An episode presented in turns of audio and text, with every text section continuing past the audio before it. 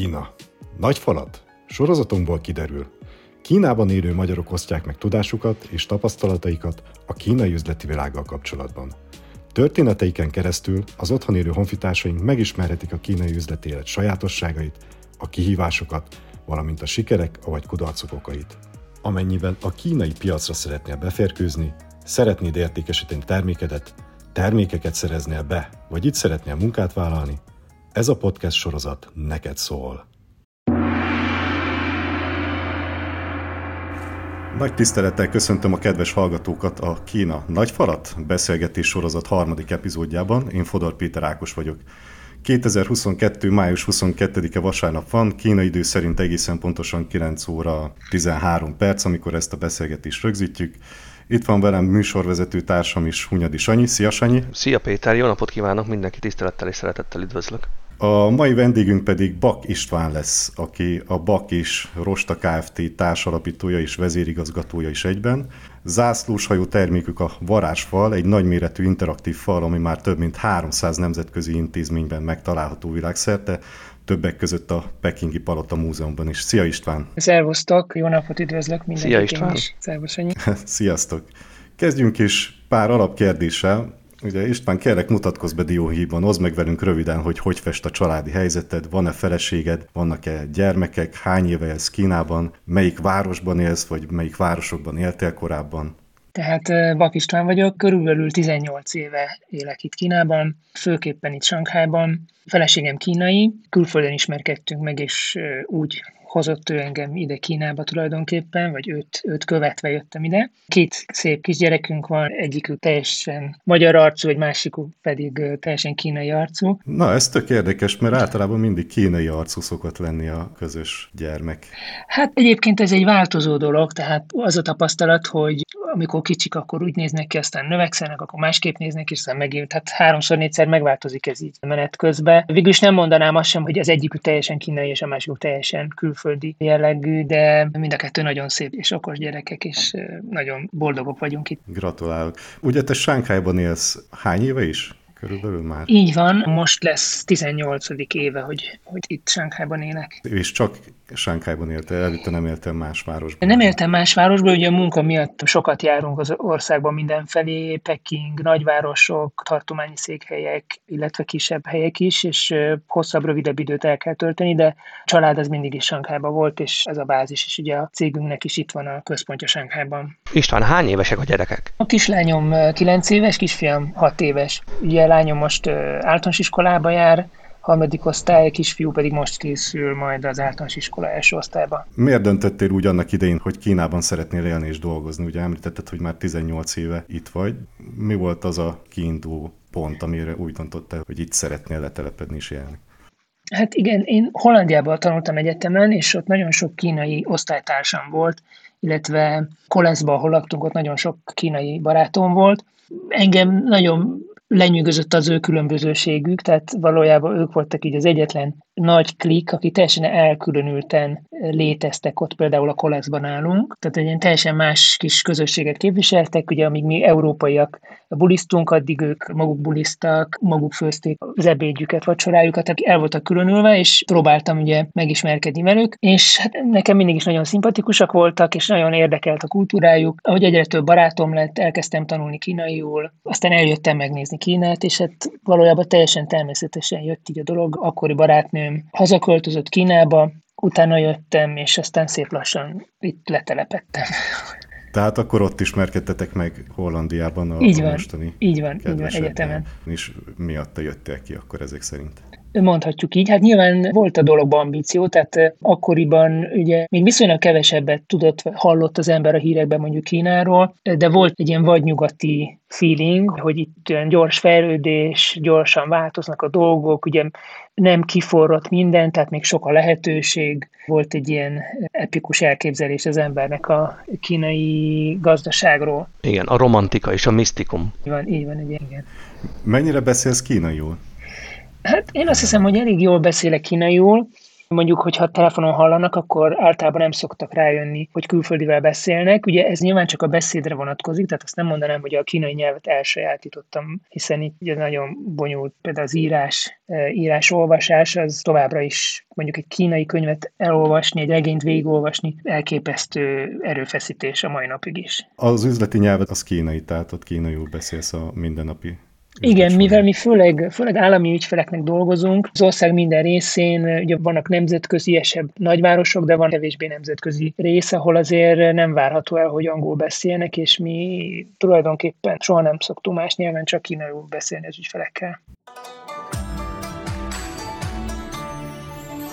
A szakmai bemutatkozásra térjünk át, István. Ha bemutatnád itt a szakmai mérföldköveket Kínán belül a mai napig, és utána arról is beszélni, hogy mivel foglalkozol jelenleg. Amikor először bejöttem Kínába, akkor Magyarországon mi már megalapítottunk egy kis céget, amit akkor egy kicsit szüneteltettünk, és kijöttem Kínába körülnézni.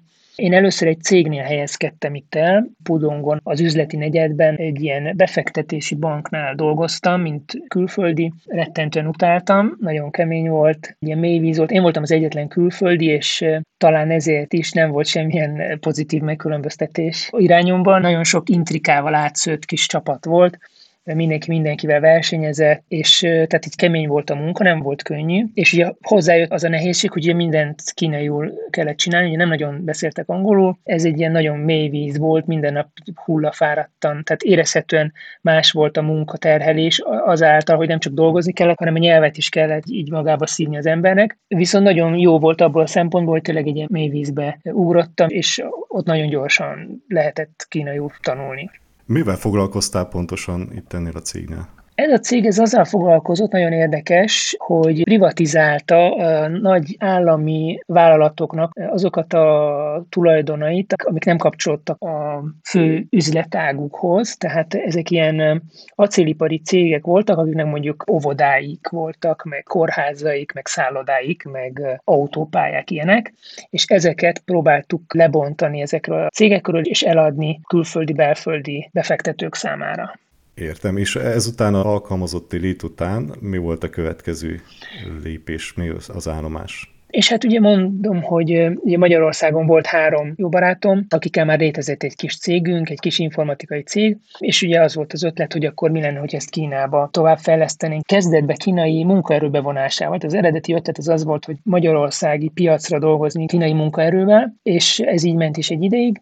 Aztán hát nyilván a kínai piacot azt nem lehetett kihagyni, úgyhogy elkezdtünk szép lassan az informatikus mérnökök mellé ugye szélzeseket is foglalkoztatni, és elkezdeni kinyitni úgy saját magunk számára is ezt a kínai piacot. És akkor elkezdődött az itteni sales is Kínán belül. Így van, és aztán így van, és hát fokozatosan ugye évről évre növekedni. Soha nem voltunk veszteségesek, mindig kiegyensúlyoztuk a mérleget. Nem panaszkodom, valójában ez egy nehéz dolog egy kis cégnél, főleg az első években. Ugye jött Kínába, itt volt, Shanghaiban volt a kétezer-tízes világkiállítás, óriási banzáj, egy ugródeszka volt ez minden szempontból nagyon sokaknak, és nagyon sok helyi cégnek is, tehát itt egy ilyen hirtelen ugrásszerű fejlődés következett be az amúgy is gyorsan fejlődő Shanghaiban, ugye idejött a világ összes kiállító cége, a legújabb technológiák, stb. stb. Úgyhogy nagyon sokat tanult belőle itt mindenki a kiállítási iparágban, és mi is ugye ebbe az irányba mentünk, aztán erőteljesebben tovább kiállítások, és végül ugye múzeumoknak kezdtünk el dolgozni.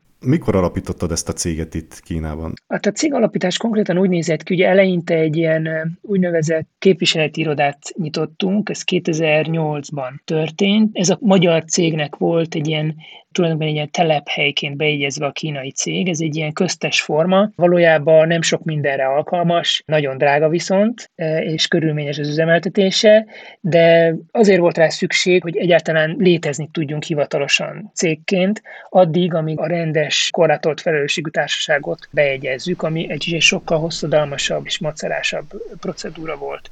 Igen, abban az időben az elég macerás volt, most már egy picit könnyebb azért itt kínai céget alapítani, de abban az időben az baromi nehéz volt. Hogy ment a váltás? Ugye alkalmazottból lettél cégtulajdonos itt Kínában, hogy mennyire volt nehéz a váltás? Sokat hezitáltál előtte, nehéz döntés volt, mi volt a háttere ennek? Nem, egyáltalán nem mondanám, hogy hezitáltam, sőt, hát ez volt a terv végül is, miatt alkalmazottként dolgoztam, én mindig is tudtam, hogy vállalkozni szeretnék inkább, és hát ezen tudatosan dolgozik az ember, fejleszti a képességeit, keresi a lehetőségeket, tehát igen, ez része a folyamatnak. Maga az átállás nem volt nehéz, ugye fel kellett mondani, és hát közben már dolgoztunk a mindenféle papírmunkán, ugye mondom, nagyon bonyolult papírmunka volt akkor, még mindenféle feasibility study, és egy nagyon hosszadalmas téziseket kellett leadni ahhoz, hogy az ember egy céget bejegyezzen. De már te tudtad fejbe, céltudatos voltál, hogy ezt akarod csinálni, vállalkozó szeretnél lenni, és kínai céget fogsz alapítani, és menni előre.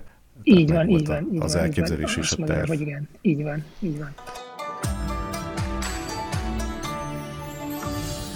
Mivel foglalkozol pontosan a mindennapjaidban? Hogy néz ki jelenleg egy napod? Mi a kulturális iparágnak dolgozunk, digitalizációval foglalkozunk, ez a szakmai neve a dolognak. Ez azt jelenti, hogy kiállítások, kiállítóhelyek, múzeumok, science centerek számára készítünk interaktív élményeket, interaktív kiállítási elemeket, amivel a látogatókat egyrészt jobban bevonzuk, másrészt érdekesebb és mélyebbé tesszük a számukra a látogatói élményt. Azt kell elképzelni, hogy ezek ilyen interaktív óriás falak, amik rettentő nagy felületen dinamikusan mozognak, a tartalom folyamatosan változik és változtatható, és interakcióba lehet vele lépni, tehát az ember nem csak így passzívan nézi a kiállítást, hanem oda tud menni ehhez a falhoz, és akkor attól függően, hogy mi a tartalom, meg tudja nézni, nagyítani, megforgatni, elolvasni a mögötte levő történeteket, valamilyen játékot játszani, az adott tárgya mondjuk, stb. stb. Nyilván attól függően, hogy milyen jellegű kiállítás, milyen jellegű kiállító helyről van szó. Ezt az egész országba terjesztjük, és most már jó néhány éve ez eléggé elterjedtté vált. Nekem konkrétan a fő feladatom mondjuk egyrészt ugye a céget menedzselni, tehát minden egyes department felügyelni kell, de hát nyilván a legfontosabb az a mai napig is, mivel még nem vagyunk nagyon nagy cég, körülbelül negyven-ötven főt foglalkoztatunk, a mai napig is nyilván a legfontosabb az a sales, tehát az az, amiben én szervesen igazándiból napi szinten bele kell, hogy folyjak. Említetted, hogy értékesítéssel foglalkozol nagy részt, és arra lennék kíváncsi, hogy kik a célközönség, kik a potenciális vevőid. Erről tudnál egy kicsit részletesebben mesélni?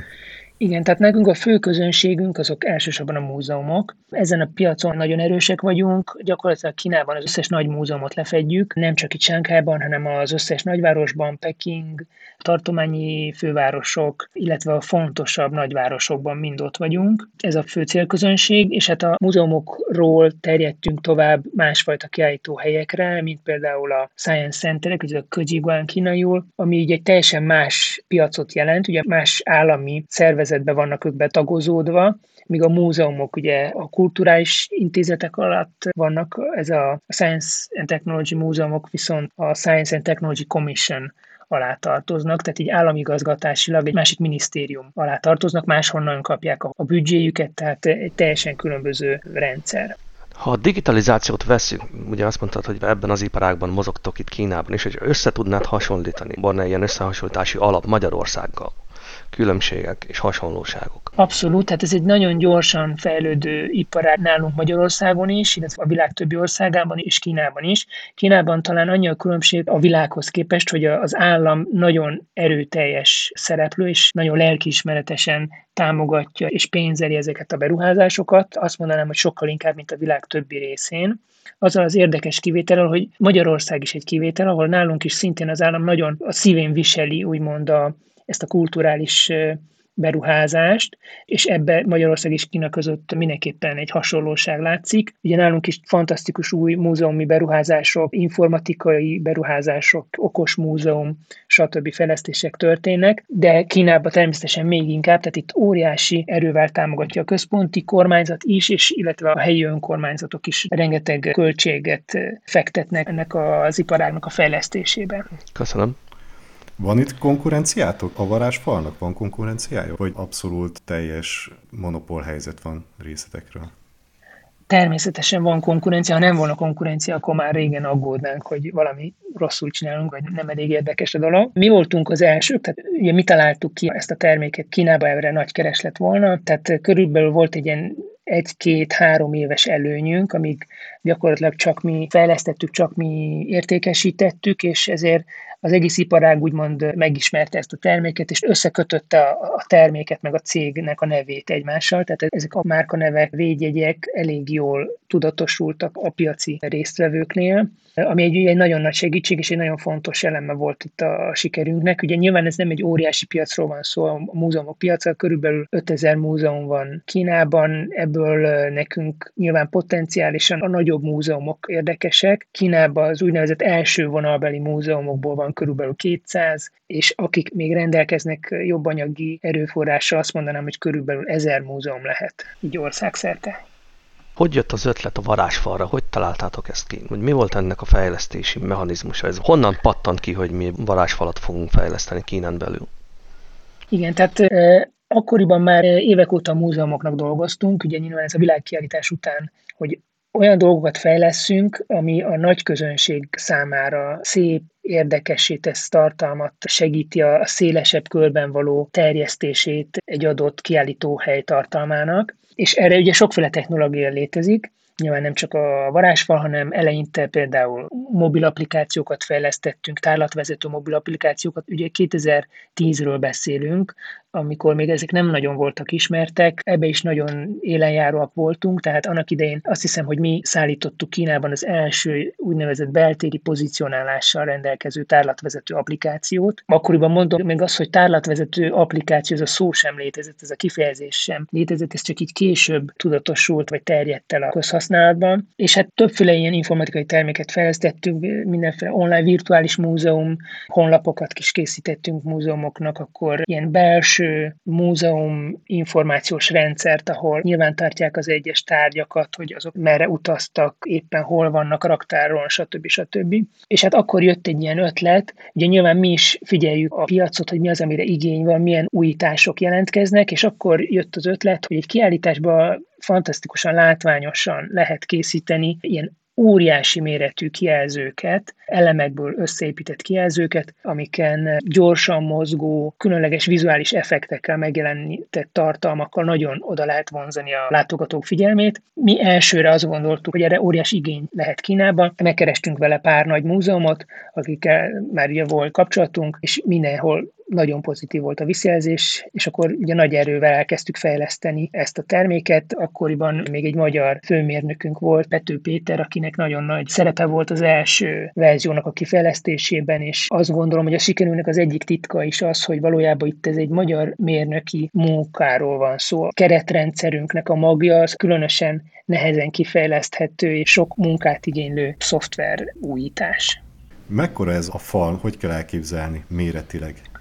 Méretileg, ugye, mivel minden múzeum más, minden kiállító tér különbözik, ezért tetszőleges méretben, és tulajdonképpen különböző elrendezésében, formákban, alakokban is tudjuk ezt szállítani. Ami nálunk az érdekesség az az, hogy nem feltétlenül a nagyság, tehát hogy a, a méret minél nagyobb legyen ez a cél, hanem mi inkább a szélességre törekszünk, tehát ez jól látszik a varázsfalainkon, hogy nem csináljuk őket nagyon magasra, pontosan azért, mert ugye az emberek nem érnék el, hogyha három méter magasan lennének a kijelzők, tehát minél szélesebb, annál többen tudnak egyszerre odaállni elé, és vannak falaink, amiket egyszerre ötven, hatvan, nyolcvan, száz ember tud használni. Mi a jellemző a külföldi cégekre kezdetben, hogyan állnak a kínai piachoz? Hogyha Magyarországon már működő cégnek kell Kínába belépni, ez elsősorban egy óriási beruházást jelent, amit egy kicsit leszoktak becsülni a magyar cégek talán. Ugye nem csak anyagi beruházás, anyagi beruházás mindenképpen kell hozzá, de az, hogy egy cégnek különböző más erőforrásait is le kell kötni erre, hogy Kínába belépjen. A kínaiasítás, lokalizáció sokkal nagyobb erőfeszítést igényel, mint mondjuk Magyarországról Ausztriába átlépni. Tehát ugye egy teljesen más rendszerre, más gondolkodásmódra, más nyelvre áttérni. Ugye itt elég nagy szerepe van az időnek, tehát nem szabad azt elvárni, hogy egy-két év alatt akár pozitív mérlegbe csapált a kínai cég. Itt lehet, hogy több éven keresztül úgy kell dolgozni, és úgy kell fejleszteni a piacot, hogy nem lesz ebből profit. Igen, abszolút. Hát akikről én tudok, nagy magyar cégek vannak ugye jelen Kínában, Égis, Richter Gedeon. Én ugye nem ismerem az ő számaikat, de biztos vagyok benne, hogy ők nagyon komolyan fektetnek abba, hogy itt legyenek, és akár hosszú éveken keresztül veszteséggel is itt tudnak lenni. Nyilván náluk az iparág is különleges, egy gyógyszernek mondjuk az engedélyeztetése nagyon sokáig tart, itt Kínában valószínűleg még sokkal tovább. Ez idő alatt nyilván égetni kell a, a pénzt. Kínai pályafutásod alatt mik voltak a legnagyobb fejfájások, kihívások, amikkel küzdöttél, vagy akár még jelenleg is küzdesz itt? Egy-két fontosabb példa, ami nagyon Kína-specifikus, ami jellemző Kínára, és nagyon sok fejfájást okozott neked, vagy okoz neked. Igen, hát mi ugye informatikai cég vagyunk, tehát számunkra a legfontosabb az, hogy jó mérnökökkel tudjunk dolgozni. Én magam Budapesti Műszaki Egyetemen tanultam műszaki informatikát, és azt kell, hogy mondjam, hogy talán a legnagyobb kihívásunk itt Kínában az, hogy jó mérnököket találjunk. Teljesen más az itteni egyetemeknek, tehát az a tudás, amit átadnak a a diákoknak, és az, az valójában a diákoknak is a, a saját maguk iránti elvárásuk, az, hogy amikor ők kilépnek az egyetemről, hogy akkor milyen tudással kellene rendelkezni, ez teljesen különbözik a mi rendszerünktől. Ugye nálunk műszaki egyetem mellett szerintem az én osztálytársaim nagy része mind már dolgozott, már munkatapasztalattal, akár több éves munkatapasztalattal rendelkezett, amikor mi megkaptuk a diplománkat. Ezzel szemben itt Kínában néhány éves tapasztalattal rendelkezett diplomás mérnökök sem biztos, hogy azon a szinten vannak, ami nálunk már évekkel korábban elvárt. Tehát ez mindenképpen egy probléma. Nyilván nem mondom azt, hogy nincsenek jó mérnökök, de ugye nagyon nagy a verseny a jó mérnökök iránt, és ugye van egy-két óriás cég itt Kínában, ilyen informatikai óriás cég, akik természetesen elszívják az igazán jó mérnököket. Nyilván hasonlóan, ahogy mondjuk az Amerikában is a Google, Microsoft elszívják a jó embereket. Itt is nagyon sok, nagyon nagy cég van, Alibaba, Tencent, illetve sok ilyen online játékgyártó cég, és hát rengeteg platform van, akik mind a mérnökök után versenyeznek. És ugye ennek egy áttételes következménye, hogy nagyon magasak a fizetések, nagyon magasak a, a fizetési elvárások a fiataloknál. Van megkötés azzal kapcsolatban, hogy kínai legyen a, a fejlesztő, vagy külföldi, vagy az teljesen mindegy részedről? Természetesen nincs megkötés, mi nagyon szívesen látjuk, és látunk is magyar fejlesztőket, és akik Magyarországról idejöttek hozzánk dolgozni, velük mind nagyon meg voltunk elégedve, és nagyon szívesen láttuk őket. Nyilván a probléma csak ott van, hogy ők hosszú távon hogy bírják itt az életet. Akik voltak nálunk, én azt gondolom, hogy mindenki nagyon szeretett itt dolgozni. Akik hazamentek, azok utána óriás cégeknél helyezkedtek el. Tehát ugye sok gyakornokunk is volt, mi mindenkivel nagyon meg voltunk elégedve, nem csak Magyarországról, ezt hozzáteszem, Amerikából, mindenhonnan voltak itt, itt nálunk gyakornokok az évek során. Ezt a problémát, ugye a megfelelő alkalmazott megtalálását, ezt hogyan sikerült megoldanod, vagy hogyan kezeled? Nehéz, ezt így nincs rá egy ilyen különleges ellenszer, amivel egy csapásra az ember ezt megoldja. Nyilván azért sokféle ilyen állásközvetítő rendszerben benne vagyunk, a há er esek tényleg huszonnégy órában dolgoznak gyakorlatilag ezen, hogy jó embereket találjanak, mindig újabb platformok jönnek ki. Ezek az állásközvetítő platformok is ugye nagyon versenyeznek egymással, akkor vannak a fejvadászok, fontosabb pozícióra már ugye fejvadászok hozzák az embereket, és hát az a tapasztalat, hogy ott is a minőség ingadozik. Tehát idő kell hozzá, és próbálkozás, és... És, és kitartás. Igen. Kitartás, igen.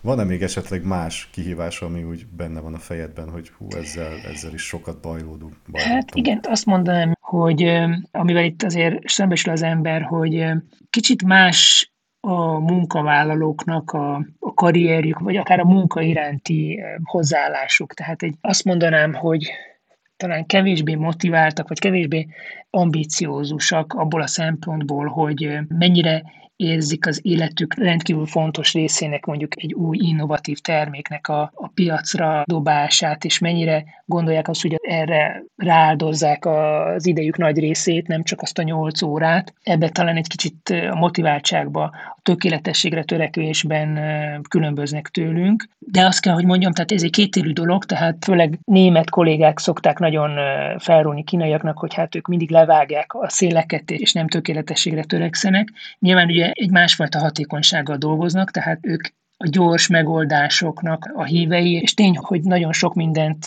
ezáltal hatékonyabban és gyorsabban tudnak megoldani, leginkább rövid távon. Észrevetted-e, hogy van-e különbség mondjuk a shanghai alkalmazottak munkavégzések között és egy vidékről ide költözött kínai alkalmazott között? Abszolút van különbség, tehát nagyon szeretünk vidékieket foglalkoztatni. Általában fiatalok, ambiciózusabbak, szorgalmasabbak. Ugye nyilván maga az, hogy elvándorolnak a saját tartományukból, saját városukból, és átköltöznek Shanghaiba, adott esetben ugye ilyen ország méretű távolságokról ide vándorolnak, családjuktól távol. Ugye ez is egyfajta elkötelezettséget már mutat a részükről. Nagyon jól dolgoznak, mondom, szorgalmasak, a felkészültségük sem marad el a shanghaiak mögött. És őket ugye annyira motiválni se kell. Tehát ők jobban motiváltabbak, szerintem, és nekem is ez a tapasztalatom. Szerintem ezzel mind a három egyetértünk, hogy a vidékiek itt jobban motiváltabbak, mint mondtál István, hogy ugye ők ide jönnek azért, hogy megéljenek magyarul, és muszáj nekik motiváltabbnak lenni. Igen, ugye itt ugye több dolog is van. Egyrészt az, hogy ugye a shanghai gyerekek nagy része viszonylag jó módból jön, tehát adott esetben nem a pénzért jön dolgozni. Nagyon érdekes, tehát több, több ilyen is találkoztunk, akiket egyáltalán nem is izgatja a fizetés, hanem csak, hogy dolgozzanak. Ez azért a vidékieknél nincsen, tehát a vidékieknek fontos az anyagi megélhetés, tehát fontos része a fizetésük a megélhetésüknek. Igen, mindenképpen van egy ilyen különbség a vidékiek és a shanghaiak között. A vidékeknél még van egy olyan, ezt még hozzáteszem, hogy ugye sokan szeretnének shanghai hukót, shanghai letelepedési engedélyt kapni, amihez ugye szintén fontos a munkajogi viszonyuk a céggel, tehát nekik fontos az, hogy stabil állásban legyenek, a fizetésük viszonylag magas legyen, ugye ez is feltétele a, a letelepedési engedélynek. Tehát a vidékieknél a fluktuáció sem jellemző, ők lojálisabbak is akár a céghez. Így van, így van, adott esetben stabilabb munkavállalók. Sikerek. Mik a legnagyobb sikereid itt a kínai varázsfal sztorival kapcsolatban? Hogy látod? Igen, hát talán legbüszkébbek arra vagyunk, hogy ugye kitaláltunk egy terméket, ami ugye akkor nem létezett, nem ismerte senki, és viszont komoly igény volt rá, nagyon gyorsan piacvezetők lettünk vele, és hát nem csak piacvezetők, hanem tulajdonképpen piacteremtők is, tehát egy új termékvonal alakult ki, ami mára egy kis saját piacot alkot, ugye nem csak mi gyártjuk már a varázsfalakat, nagyon sok kis és nagy cég is versenyez velünk, de az mindenképpen elmondható, hogy óriási az igény rá, tényleg végül is minden kiállításba beleillik, tehát minden egyes múzeum, minden egyes kiállítóhely az, az potenciális ügyfélnek tekinthető. Tehát talán, talán erre vagyunk a legbüszkébbek. Nyilván ezen kívül ugye az is egy nagy büszkéség, hogy sok nagy nevű intézménnyel dolgoztunk, itt Nemzeti Múzeum, Kínai Nemzeti Múzeum, Palotamúzeum, Shanghai Múzeum, Shanghai és Shanghai Science Technology Múzeum, ugye ezek itt a legnagyobb kiállítóhelyek, Pudongi repülőtér, stb. Ezek mind nagyon látványos és jól látható helyek, ahol kiállításokon dolgoztunk, és hát Magyarországon is végül is megvan ugyanez a látottságunk, hiszen a Szépművészeti Múzeumban van egy gyönyörű, szép, óriási nagy varázsfalunk. A Néprajzi Múzeumban ma délután nyílik a kiállítás Orbán Viktor miniszterelnök részvételével, ahol szintén három darab Magic Wall kerül átadásra, terrorházának is dolgoztunk, tehát nem panaszkodhatunk. Van még egy aspektusa talán itt a kínai sikereinknek, amikre nagyon büszkék vagyunk, ez a kulturális csere terén. Bár informatikai cég vagyunk, ugye azáltal, hogy nagyon sok kínai múzeummal hosszú, több éves munkakapcsolatunk van, illetve nyilván ugye Magyarországon is mind ismerjük a múzeumokat, ezért sikerült nagyon sikeres ilyen kínai-magyar kulturális csereprojekteket is lebonyolítani, például a Nemzeti Múzeum Sisi és Magyarország kiállítását hoztuk be kétezer-tizenhétben itt Kínában, amit turnézott az egész országban, két millió ember nézte meg, ami ugye egy óriási számnak számít magyar viszonylatban is, de kínai viszonylatban sem rossz. Hudecről csináltunk kiállítást itt Shanghaiban, egy magyar származású építész volt, és a shanghai épületek a nagy részét, vagy, vagy nagyon sokat ő tervezett, és hát azt gondolom, hogy hozzájárultunk sokban ahhoz, hogy Magyarországot jobban megismerjék, és Magyarország iránt nagyobb érteklődést mutassanak a kínaiak. Le a kalapban, így van, gratulálunk. Ezek nagyon szép itt sikerek. A... Szerinted minek köszönhető, hogy itt Kínában sikeres lett ez a termék? Tehát ugye az elején már dolgoztatok múzeumokkal, de mi volt a kulcsa annak, hogy ti ezzel ilyen sikereket értetek el? Igen, hát én azt mondanám, hogy itt valójában kétféle szerencsés dolog is segítette a sikerünket. Az egyik az az volt, hogy a központi kormány, ugye a jelenlegi elnök Xi Jinping, amikor hatalomra került, akkor nagyon sok ilyen kultúrabarát kinyilatkoztatást tett, például, hogy életre kell kelteni a múzeumi tárgyakat. Ugye valójában nagyon meglepő és nagyon jó, hogy a legfelső vezető ilyen fontosnak tartja a kultúrának az erősítését, és ugye ebből egy ilyen kisebb forradalom alakult itt ki, hogy mindenféle digitalizáció, múzeumi fejlesztések, ugye mindenki azon gondolkozik, hogy hogyan lehetne ezt megvalósítani, hogyan lehetne jobbá tenni, élőbbé, interaktívabbá tenni a múzeumokat. Tehát volt egy ilyen átfogó igény, hogy interaktívabbá tenni a kiállításokat. Ugye ez az egyik, és hát másrészt pedig a kínai emberek amúgy nagyon nyitottak mindenféle új technológiákra, csillózó-villózó újabb megoldásokra, mindenkinek a kezében ott van a mobiltelefonja, imádják a képernyőket, az érintő képernyőket, stb. Úgyhogy innen eléggé gyorsan és viszonylag természetesen jött az ötlet, hogy egy ilyen óriási méretű, interaktívan használható felületet tegyünk be egy amúgy kevésbé informatizált környezetben, mint amilyen egy múzeumi kiállítás.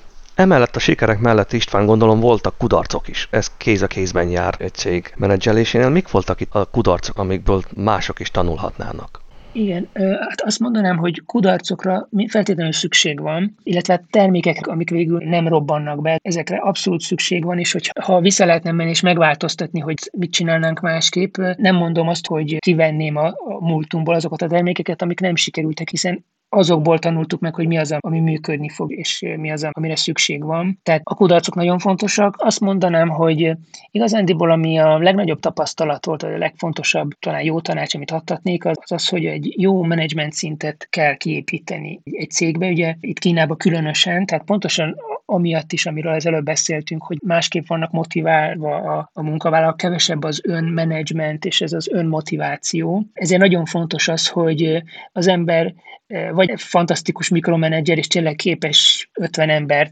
minden napi tevékenységét felügyelni, nem tudom, hogy ez lehetséges-e, vagy pedig feltétlenül szükség van egy ilyen köztes menedzsment szint kiépítésére, akik úgymond a céget előre viszik, és igazándiból ez a legnagyobb kihívás, ez a legnehezebb, hogy megbízható, értelmes és a munkavállalók által megbecsült ilyen menedzsereket találni. Tehát akkor ezek szerint, ha jól sejtem a szavaidból, te beleestél ebbe a hibákba, tehát volt olyan időszak, amikor nem volt meg ez a menedzsment, és olyankor nem ment olyan jól a cég, vagyis hát a folyamatok nem teljesültek olyan szinten, ahogy te azt elvártad volna. Abszolút, tehát ha valamit megsúghatnék a korábbi önmagamnak, akkor talán az, hogy még nagyobb hangsúlyt helyezni arra, hogy a jó menedzsereket, és tehát azokat az embereket, akik jól fel tudják építeni az itteni üzleti folyamatoknak a sablonját, és ugye az ember nem tud egy személyben minden problémát megoldani és mindent kitalálni. Helyi emberekre van szükség, akik tudják azt, hogy a saját helyi embereiknél mitől döglik a légy, és hogyan lehet őket motiválni, hogyan kell a napi munkát menedzselni. Ugye ezek nagyon fontos kérdések, nyilván egy fejlesztőnél teljesen más az, hogy hogyan kell a munkamódszert, napi munkát, a beszámolásokat, ká pé í-okat felállítani, mint mondjuk egy szélzesnél, ugye a sales csapatnál megint teljesen más, és nagyon sok ugye bevett szabály és bevett technológia, eszközök, stb. Van erre, amiket ugye nem kell újra kitalálni, feltalálni. Kapcsolatok jelentősége Kínában. Tehát itt most a Guangxi-ra gondolunk. Meg tudnál osztani egy történetet, ahol a kapcsolatoknak nagy szerepe volt? Ugye említetted, hogy Kínában az államnak elég nagy szerepe van a ti iparágatokban, eléggé rajta tartja a szemét és a kezét. Ugye a kapcsolatoknak mekkora szerepe van itt a te iparágatban, ha van? Igen, hát én azt mondanám, hogy ez a kínai kapcsolatrendszer, kapcsolathálózat Guangxi mindenképpen nagyon fontos és soha sem elhanyagolható aspektusa itt az üzleti környezetnek, de talán egy kicsit félre szokták ezt érteni nálunk Magyarországon, hogy itt miről is van szó, hogy ez nem egyfajta mutyizási rendszert jelent, hanem inkább egy ilyen nagyon bonyolult és kifinomult, hosszú, talán évszázadokra visszatekintő szokásrendszert és egy bizalmi hálózatot jelent inkább, ahol tulajdonképpen az arc és az arcvesztés, tehát a, az embernek úgymond a becsületének a megtartása az, ami dominál benne. Tehát mit értek ez alatt, hogyha valaki bemutat valakit, behoz egy bizniszbe, akkor ugye ő a bemutatónak az arcával, a bemutatónak a, a becsületével játszik, és igazándiból ez az, ami nagyon stabilá és jól működik, működővé teszi ezt a mechanizmust, hiszen azért nem fog egy újonnan bemutatott ember becsapni engem, mert akkor az ő barátjának a hitelét rontaná el, és azt mondanám, hogy egy jól működő és hasznos intézmény. Mivel mi főleg állami intézményeknek dolgozunk, illetve nem csak ugye a saját fizikai környezetünkben, tehát ugye nem csak Shanghaiba dolgozunk, hanem rettentő sok ismeretlen távoli helyen is.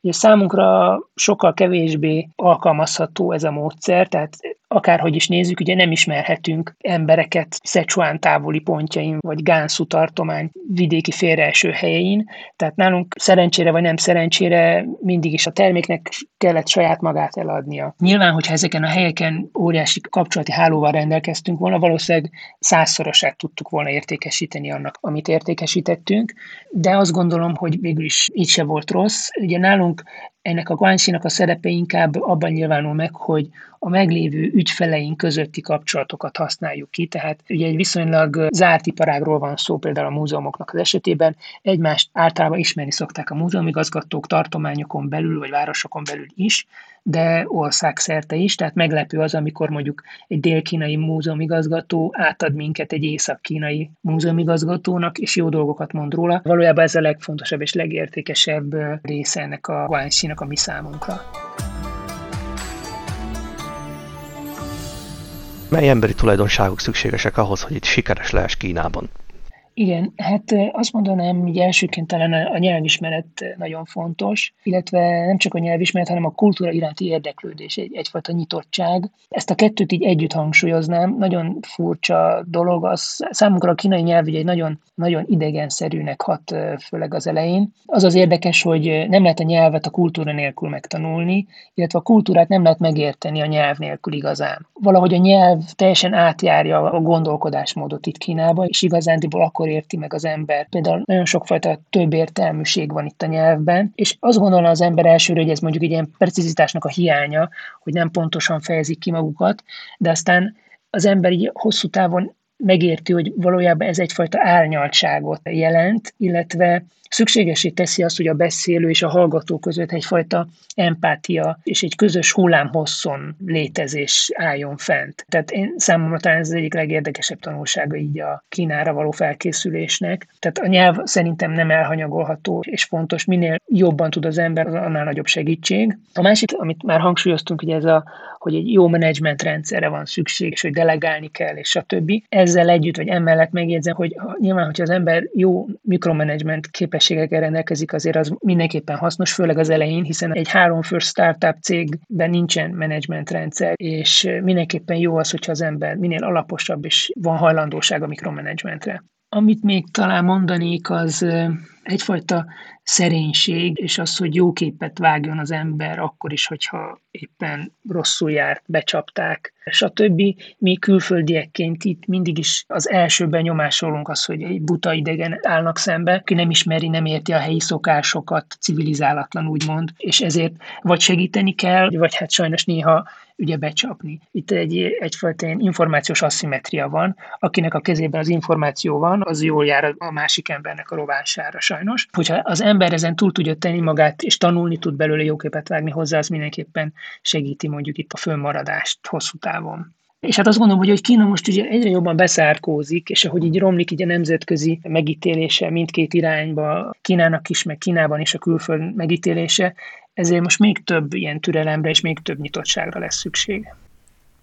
Mit tudnál tanácsolni a Kínában piacot kereső cégeknek, akik most kacsingatnak Kína fele, tervezik itt az értékesítést és a kínai piacépítést? Mik a kezdeti lépések, hogy kezdje el egy magyar cég? Igen, hát azt mondanám, hogy mindenképpen az első lépés az az, hogy egy jó terméke legyen. Tehát ha, ha van egy jó terméke, arra biztos, hogy van kereslet, és az biztos, hogy jól teszi, hogyha Kínába próbálja meg értékesíteni.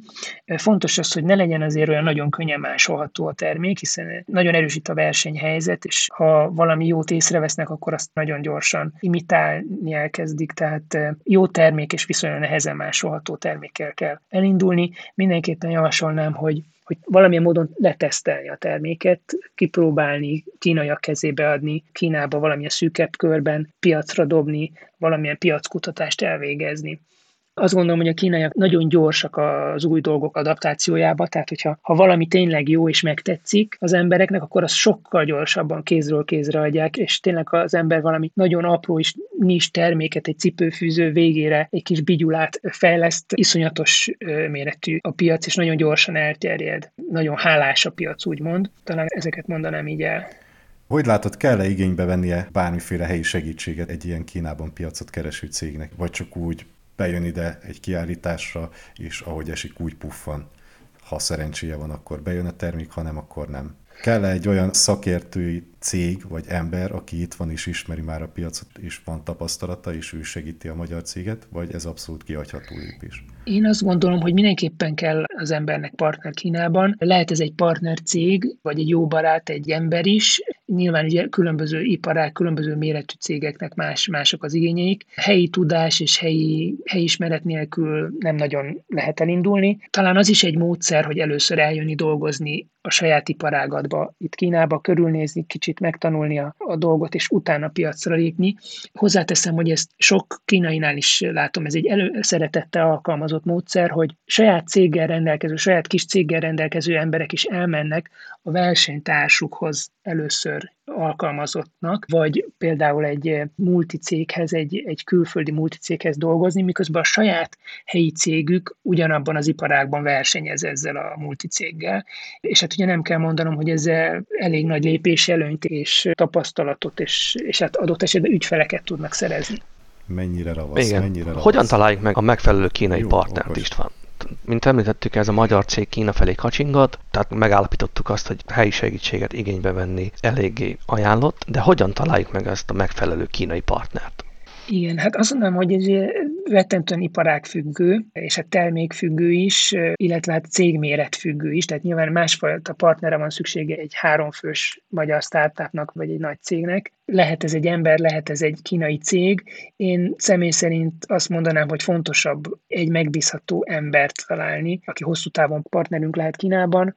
Hogyan lehet ezt megtalálni? Ez már tényleg egy fogas kérdés, ugye mindenkinek más. Egyrészt mindenképpen jó, hogyha az ember ismeri a hozzá hasonló cégeket, vagy, vagy talál az ő termékéhez, vagy iparágához kapcsolódó cégeket, akik hajlandók párbeszédbe kezdeni, és nyitottak az együttműködésre, szépen lépésről lépésre képíteni velük valamilyen kapcsolatot, aztán, ha lehetséges, akkor együtt dolgozni.